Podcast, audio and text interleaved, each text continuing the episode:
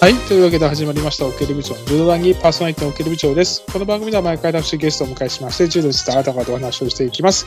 ただ、オケル部長は柔道好きのおっさんというだけなので、時々間違えたこと言ったらごめんなさいというわけでございまして、本日もスカイプ録音でございます。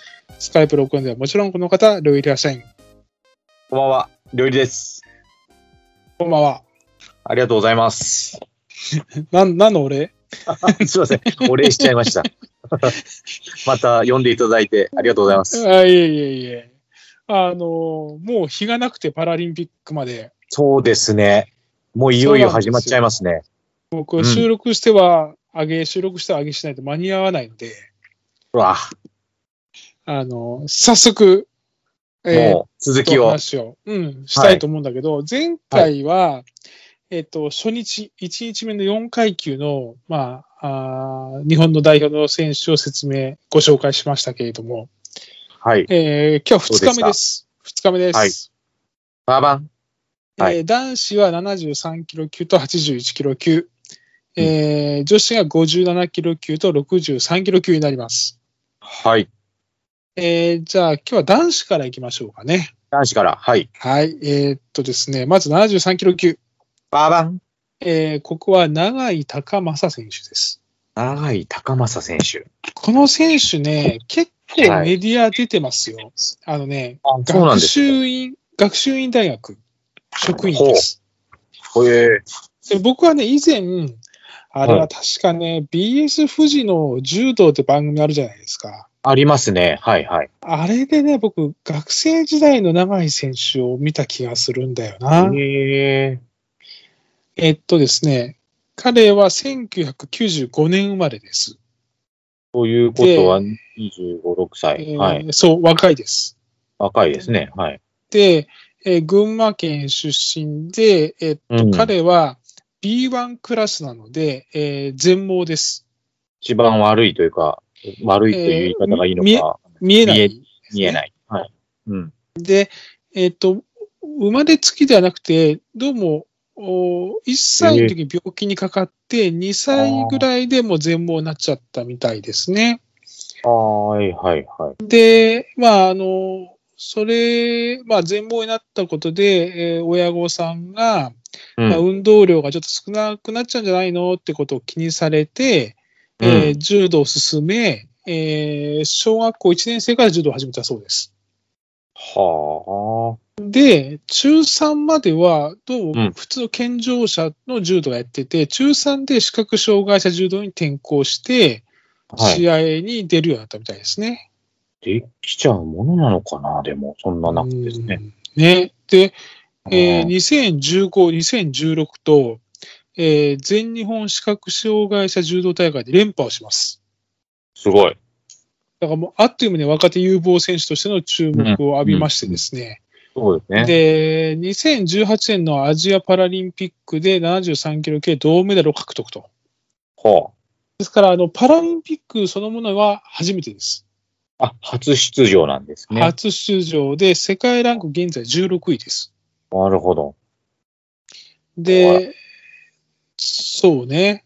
で、えっとね、僕、その BS 富士山の番組だけも見てたんだけど、えーはい基本的にこの選手ね、ともえ投げと、うん。えっと、寝技の選手なんですよ。寝技。ええうん。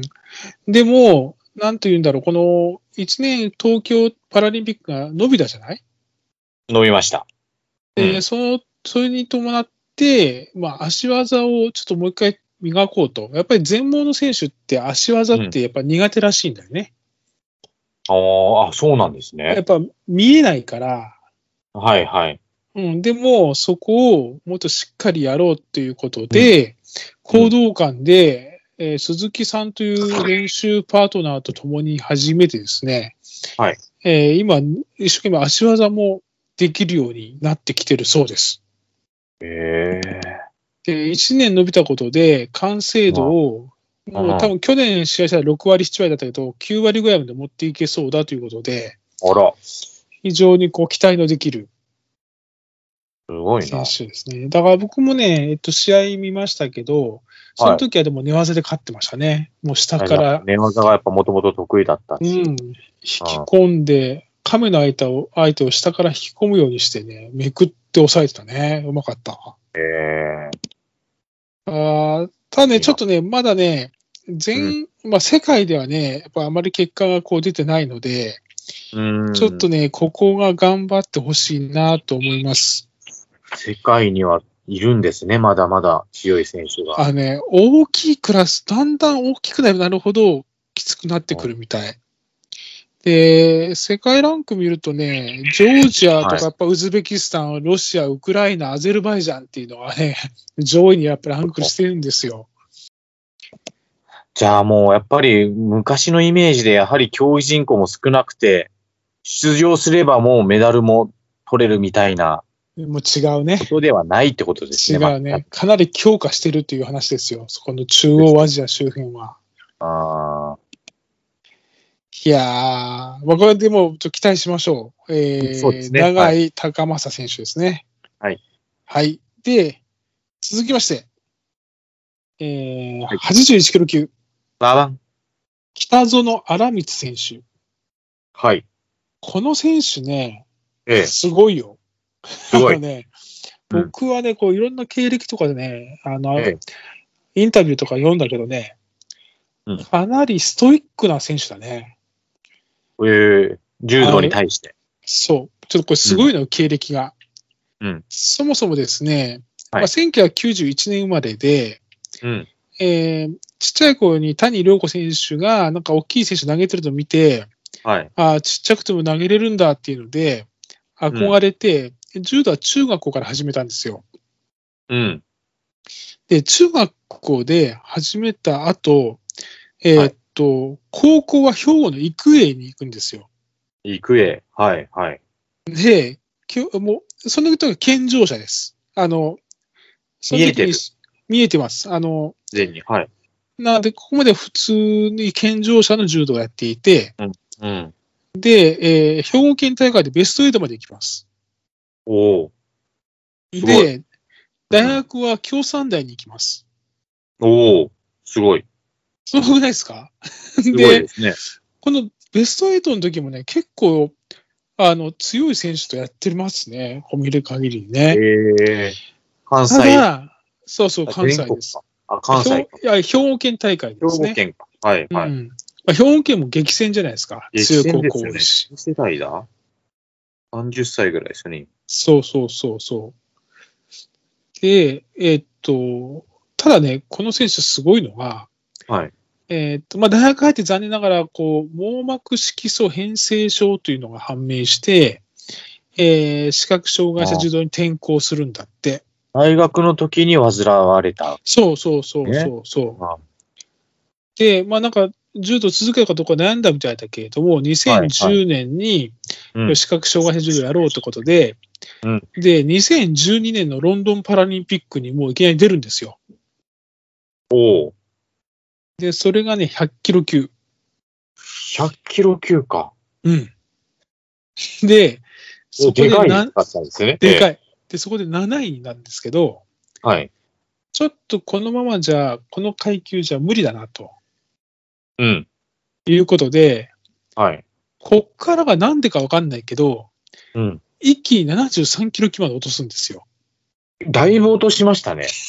落とすんですよ。 3階級落とされた。はい、はい。 3回忌落としてるんですよ。で、うんえー、そこでリオに出るんですよ。 73で。 73で。はい、はい。はい2012年が100キロ級で、2016年73出るんですよ。ええすごい。で、その間にやったトレーニングが、うん。えー週2回、ベンチプレス115キロを10回、スクワット155キロを8回、デッドリフトを170キロを10回っていうのを週2回やってたらしいです。ええ で、トレーナーが思わず、ちょっともうその辺でやめとけと、うん頭の血管切れるんじゃないかっていうぐらい 追い込んでたみたいですな。るほど。貪欲にやられてたんですね。ですごいのよ、この人です。とにかくね、そうういうんなんか、あと今、ヨガとか呼吸法とかも学んでて、まあ、結局73ではちょっと軽すぎるっていうので、81に上げて、今これがベスト体重とああ、なるほど。見つけたわけですね。見つけたみたいなんですよ。はい。でもね、なんかいろいろ読んでると、柔道ノートを書き続けてたりとか、ええ常に新しいことに挑戦したり、なんか、帯の名前の色は赤色って決めてたり、なんかすごいこだわりとストイックさを感じるね。あるんですね。うんなるほど。で、今ね、世界選手権でも2018年世界選手権81キロ級7位だったみたいなんだけど、はいはい。僕も試合見ましたけどね、めっちゃ力強いです。めっちゃ力強力い。強いんですね。ええでもう腹い腰とかね、裏投げとかね、うん。うそういうの得意ですね。ーん。この、だって顔を見てください、今度あの、面構えが、はもい。うね、強い選手の面構えです。 あ、なるほど。ありますよね。あるでしょ、なんか、面構えって確かなんに。かええいそう、東海とかにいそうみたいな人いるじゃないですか、なんかこう顔つき言いが。ますね。はいはいはい。ちょっと見てくだそさっい。ちの感じなんですね。はい。なんで、この選手も期待ですね。大事ですね。はい。続きまして。はい。女子57キロ級。ババン。ここはもう、一番の有名人じゃないですか。そうですね。あのー私も知ってます。ね存じ上げてます。はい。ひ広瀬純子さん。あえー、まあ、ご夫婦で出場ってことで、ええ。有名ですし、あそうと、ですねリオデジャネイロパラリンピックで、女子初めて、女子柔道初めてのメダル獲得ということで、はい。えー銅メダルはいですね銅メダル。うん、ここでもう一気に有名になりましたね。今もね、えーうん全代表選手の方、世界ランクが一番高いです。5位です。あそれでも5位なんですね。うん。でね、まあ、彼女は小学校5年生の時から柔道やったらしいんですよ。はいはい。でも、僕これ知らないんだけど、知ってる少女漫画の合わせて1本って漫画知ってるいや、知らないです。合わせて1本。それを見て始めたんだって。へえ。もうちょっと知らねえなと思って。で、えーっとね、えー山口県出身で、小郡中学から最強高校で、高校の時インターハイにも出場してんだね。うーん。あ、そうなんですね。そうなんだって。それで、山口県か。うん。大学に入って病気を患って、うん。で、視界が狭くなっうまくて、なはい。で、一旦柔道から離れるそうです。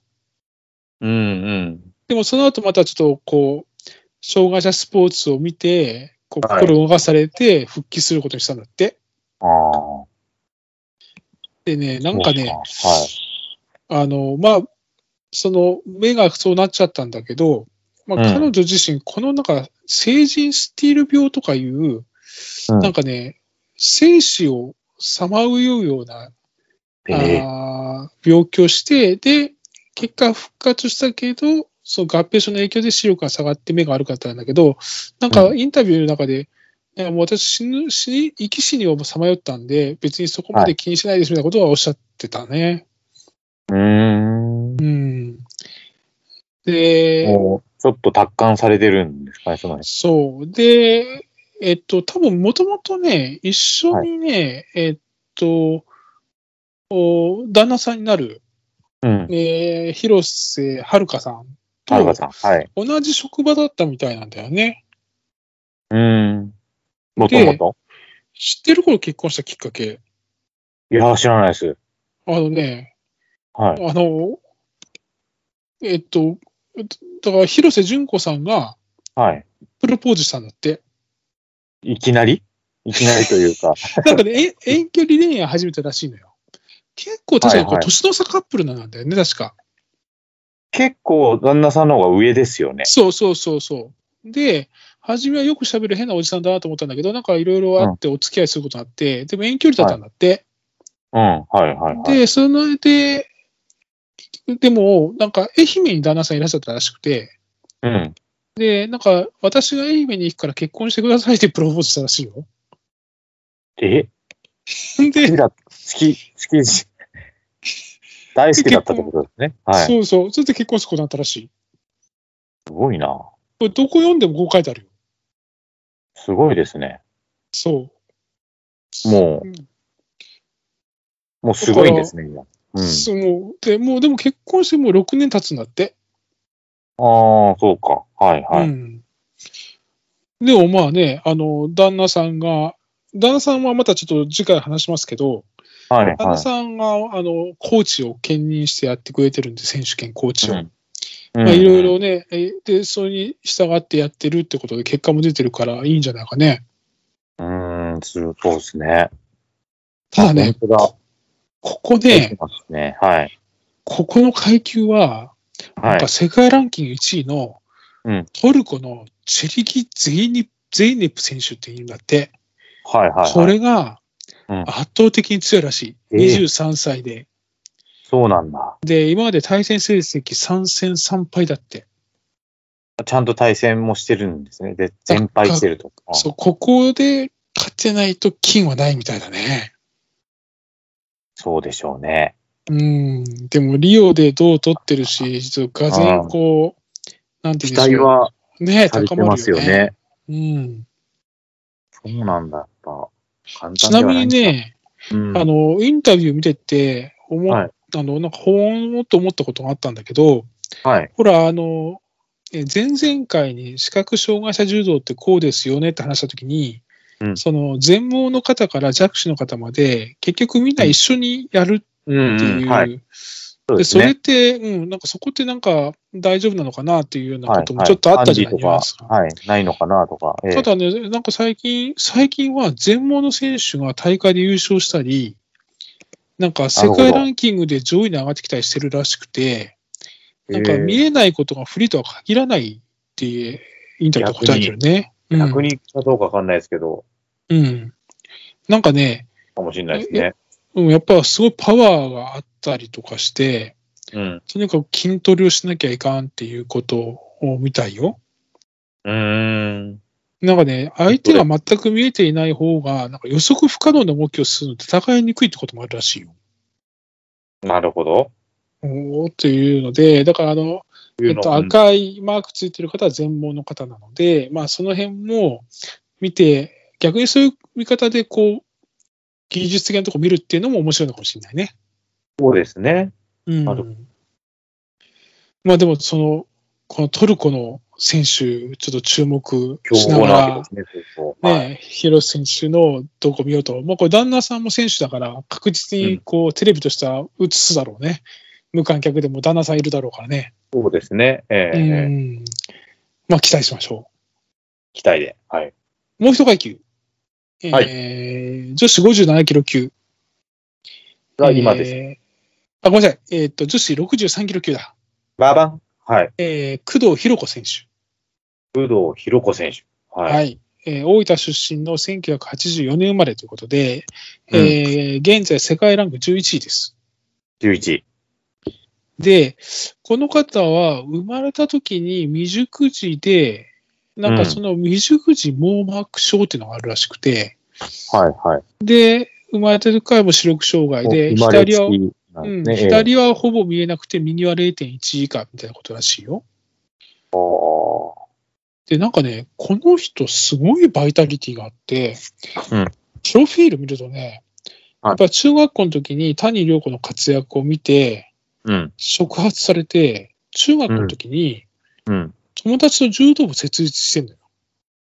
なかったのか。なかったんだよ。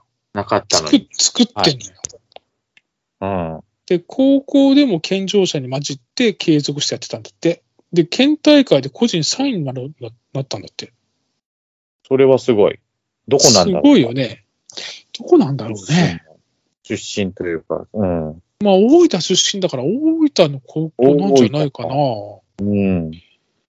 で、もう大学入ったら、もうちょっと柔道難しいだろうなって思って、うん。なんか柔道をやめて、介護関係の仕事やってたんだって。うん。うん。で、そんな矢先に、はい。高校の時の柔道部の仲間の、はい中本あゆみさんっていう視覚障害者の柔道のコーチやってる方がうん。声かけて、うん。もう一回やろうぜってことになったらしい。なるほど。で、そそうっねから復帰したんだよ。だからなるほどねえっ、とね、15年のブランクがあります。あ、ずいぶんあったん ですね、ブランクは。あずいぶんあったんですよ。あ。だから2018年15年も再開して、いきなり全日本視覚障害者とか優勝、アジアパラ3位。うーん。そこからトントン拍子にこの代表の、え上り詰めだと。ー、の友達目だと、えー去年もね、アメリカのね、IBSA の国際予選大会っていうので3位入ってるよね。ええで、2019年の決勝を見たけど、やっぱはいパワフルよ、大内刈りごっつ抜いてた。あ、そうなんだ。やっぱパワー。そうだな、皆さでね、アメブロされてます。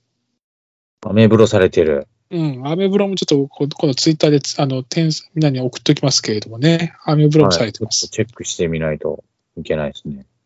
ということで、まあ、こう今日はこの4人までなんですけど、なんていうか、はいはいこう、パラリンピック今一生懸命勉強してんだけどさ、うん、えなんかね、ドラマ感がすごい。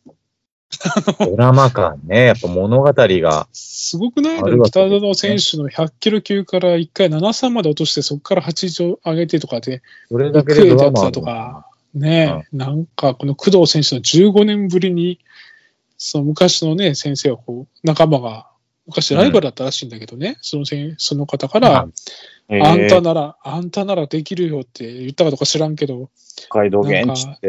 うんそはういね。あと、広末さんは、ね、自分からプロポーズするし、だしね。あ面白いよね。やっぱりあるんですね。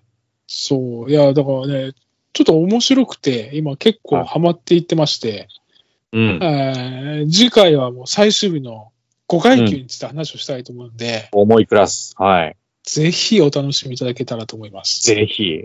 ははい。い。まあ、今日はこんな感じで。はい。はい。じゃあ、今日も楽しく話してきました。ありがとうございました。それまで